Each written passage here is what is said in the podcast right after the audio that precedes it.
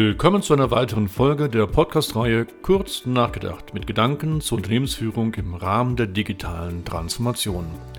Mein Name ist Markus Disselkamp und heute reden wir über ein relativ modernes Zauberwort der Managementlehre, nämlich über Geschäftsmodelle und dort besonders über die Unterschiede zwischen moderaten und radikalen Geschäftsmodellinnovationen.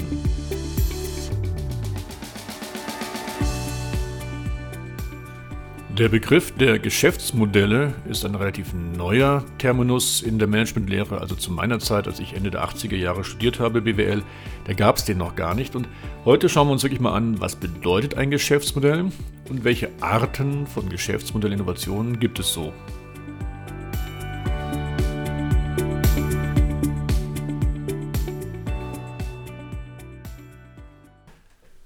Der Begriff Geschäftsmodell als neues Zauberwort der Managementlehre hat sich so erst seit der Jahrtausendwende bei uns etabliert und wird häufig fälschlicherweise als Synonym für Unternehmensstrategie verwendet. Das ist aber nicht so ganz korrekt, denn eigentlich bedeutet ein Geschäftsmodell, auf Englisch ein Businessmodell, die logische Funktionsweise eines Unternehmens und insbesondere die Art und Weise, wie das Unternehmen dauerhaft Gewinne erwirtschaften kann. Naja, jetzt könnte man aber sagen, das ist doch genau das gleiche Unternehmensstrategie. Also wie äh, generiere ich einen nachhaltigen Unternehmensgewinn? Nein, ein Geschäftsmodell besteht im Endeffekt aus drei Grundzügen. Das ist einmal das sogenannte Nutzenversprechen. Da geht es also wirklich darum, was bietet das Unternehmen welchen Kunden? Und da geht es um so Themen wie den Anwendungsfall, um die konkrete Problemlösung und wirklich um den Kundennutzen. Also das Nutzenversprechen.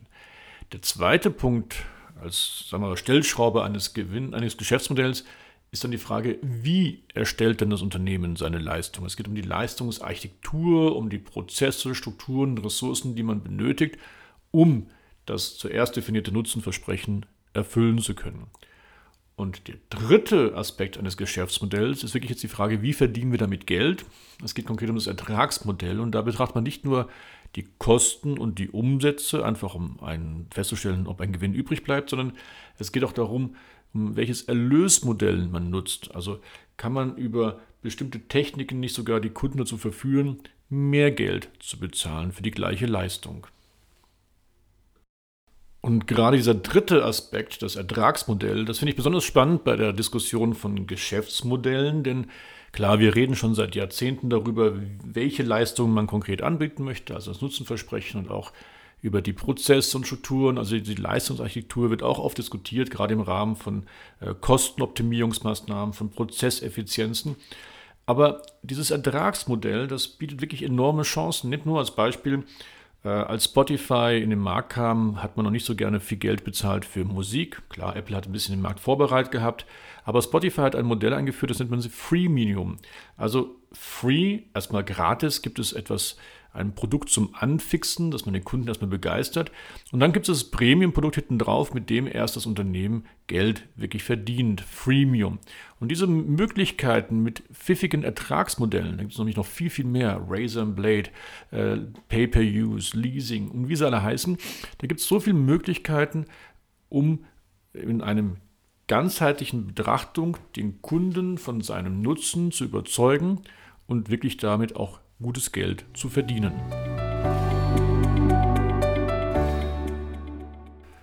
So, und warum redet man jetzt von einem Zauberwort? Naja, erstens wirklich dieses Verständnis von diesen drei Stoßrichtungen, Stellschrauben, die ein Geschäftsmodell ausmachen. Also nicht mehr nur, dass wir als Unternehmen über das, den Nutzen nachdenken müssen, den wir einem Kunden bieten und über die Leistungsarchitektur, sondern dass wir auch über pfiffige Ertragsmodelle nachdenken können. Das ist schon mal ein wichtiger Grund, warum das der Begriff Geschäftsmodell so eine hohe Bedeutung gewonnen hat. Es gibt auch einen zweiten Aspekt, warum ich immer von einem Zauberwort Geschäftsmodell rede. Und da geht es darum, erst durch moderne Geschäftsmodelle konnten neue Technologien zu Disruptionen führen. Das hört sich jetzt toll an, das will ich ein bisschen konkretisieren. Schaut mal, es gibt schon seit Jahrzehnten neue Technologien im Bereich Intertechnologie, im Bereich Cloud Computing, im Bereich Big Data, Blockchain, das sind alles Themen, die eigentlich schon seit Jahrzehnten da sind. Aber erst wenn ein Unternehmen basierend auf diesen Technologien es wirklich verstanden hat, ein neues Geschäftsmodell mit einem neuen Nutzen für Kunden aufzubereiten, setzen sich Disruptionen durch. Für mich das einfachste Beispiel, ich habe es gerade gestern wieder diskutiert mit jemandem, seit 20 Jahren kennen wir Podcasts und erst seit zwei, drei Jahren sind die wirklich erfolgreich. Auch ich mache erst seit ein, zwei Jahren meine eigenen Podcasts. Warum? Weil sich jetzt erst die Geschäftsmodelle etabliert haben, mit denen wir dank Podcast-Technologie Kundennutzen generieren können und auch für uns wirtschaftliche Vorteile erzeugen.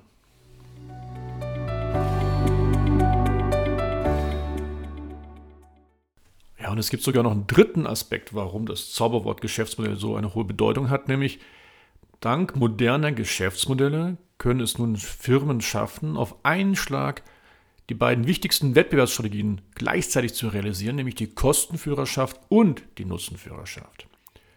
Ich verweise da auf meinen Podcast zum Thema Netzwerkökonomie, da erläutere ich ja diese beiden Strategien, um erfolgreich langfristig im Markt wettbewerbsfähig zu sein, nämlich die Kostenführerschaft oder Nutzenführerschaft. Beim einen habe ich die beste Kostenstruktur und kann dadurch durch günstige Preise immer noch gute Margen verdienen. Und beim anderen habe ich einen Nutzenvorteil, wo Kunden bereit sind, auch höhere Preise zu akzeptieren. So, und in der Vergangenheit war es die Champions League, beides sein zu können. Das waren meistens Kostenführer, die dann auch Nutzenführer wurden. Ich verweise da auf den Hook 4, auf Hook Coburg, auf einen Motel One oder ein Aldi. Und jetzt kommt was Geniales, nämlich auf einmal können dank moderner Geschäftsmodelle, vorwiegend junge Unternehmen, auf einen Schlag gleichzeitig Kosten- und Nutzenführer sein. Nimmt mal Beispiele wie Airbnb, der muss keine eigenen Hotels aufbauen, der kann riesen Kostenvorteile generieren gegenüber typischen klassischen Hotels. Und Nutzenvorteile auch noch durch das komplette Vollsortiment und dann die sogenannten Netzwerkeffekte, über die ich ja schon in den Plattformen-Podcasts ausführlich gesprochen habe. Ähnliche Beispiele haben wir bei Flixbus oder bei Check24. Das sind auf einmal Geschäftsmodelle, die gleichzeitig Kosten als auch Nutzenführer sind.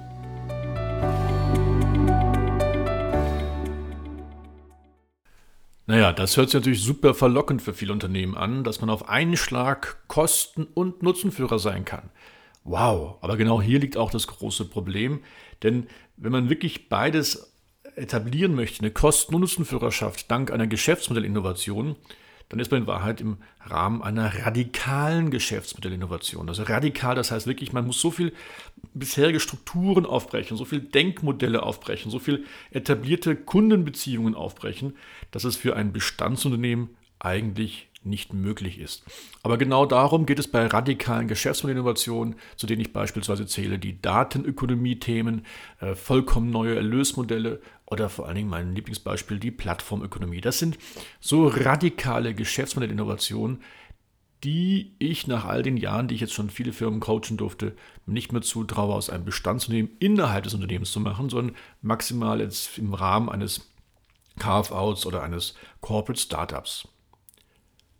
Anders bei den moderaten Geschäftsmodellinnovationen. Da geht es wirklich darum, in moderaten Schritten äh, das Geschäftsmodell anzupassen. Da verweise ich wieder auf diese drei Stellschrauben, die wir gerade kennengelernt haben. Nutzen, Versprechen, Leistungsarchitektur und Ertragsmodell.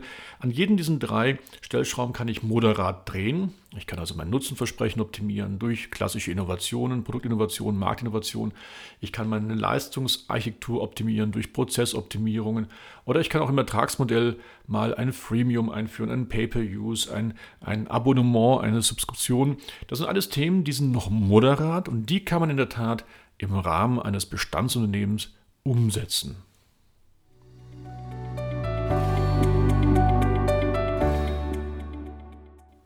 So, was heißt es jetzt für Unternehmen und für die Unternehmensführung? Naja, wer über Geschäftsmodelle nachdenken will und die optimieren möchte, der benötigt einen wesentlich größeren Blickwinkel, äh, als es viele Manager heute haben. Es geht um eine ganzheitliche Betrachtung. Denn um ein Nutzenversprechen im Leistungsarchitektur oder Ertragsmodell gleichzeitig anpacken zu können, da kann ich nicht mehr nur in Fürstentümern denken, also im Rahmen meiner Finanzabteilung, im Rahmen meiner Vertriebsabteilung oder meiner Forschung und Entwicklungsabteilung. Ich muss ganzheitlich herangehen und muss wirklich mit Fürstentümern, mit Individualinteressen brechen. Das heißt auch, Manager, die in Geschäftsmodelleinheiten denken wollen, die müssen eine viel größere Verantwortung übernehmen. Denn äh, das ist jetzt nicht mehr nur Innovation in kleinen Schritten, sondern hier gehe ich wirklich ans Ganze eines Unternehmens ran oder einer Geschäftseinheit. Ich muss viel Mut für Veränderungen haben, aber was ich noch gar nicht angesprochen habe, Viele Geschäftsmodelle von heute werden ja schon toxisch. Ich habe in anderen Podcast-Folgen schon ausführlich davon gesprochen. Und insofern ist es eine dringende Notwendigkeit, diese Verantwortung und diese ganzheitliche Betrachtung übernehmen zu können. Wie kann man das am besten machen? Nun, ich verweise hier auf unsere Podcast-Folge der Ambidextrie. Denn wer eine Geschäftsmodellinnovation durchführen möchte, der muss ja nicht gleich mit allem berechnen. Man kann das Bestandsgeschäft erstmal so weiterlaufen lassen und einfach kontinuierlich in kleinen Schritten optimieren, aber gleichzeitig im Sinne der Ambidextrie, also der Beidhändigkeit, eine Grundsatzfrage stellen im Sinne der Erneuerung, ob es nicht ganz neue Geschäftsmodelle gibt, die man parallel aufbauen kann. Ich habe schon gesagt, oft wird es im Rahmen eines zweiten Unternehmens, eines Startups, einer Ausgliederung gemacht. Es muss aber nicht immer in diesem Rahmen sein. Aber wichtig ist grundsätzlich diese Ambidextrie, das heißt das Geschäft, das Bestandsgeschäft weiter optimieren, aber sich eben auch Zeit nehmen für neue Geschäftsmodelle, für Geschäftsmodellinnovationen, denn sonst landet man wirklich irgendwann im Sumpf der Vergleichbarkeit, von der ich gerade sprach, dank toxischer Geschäftsmodelle.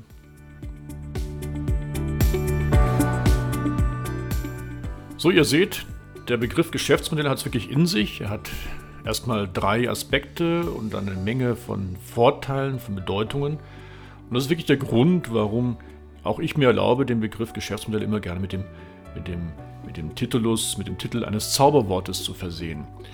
Und wir haben auch gerade gesehen, es geht um die Unterscheidung zwischen moderaten und radikalen Geschäftsmodellinnovationen. Denn nur wer sich da wieder weiterentwickelt, kann sich aus dem Sumpf der Vergleichbarkeit retten. Und genau darum geht es ja in meinen ganzen Folgen der Podcast-Reihe kurz nachgedacht. Wie komme ich raus aus dem Sumpf der Vergleichbarkeit? In dem Sinne wünsche ich euch jetzt viel Spaß bei euren Gedanken zum Thema Geschäftsmodelle. Empfehlt mich weiter, bleibt mir treu, euer Markus.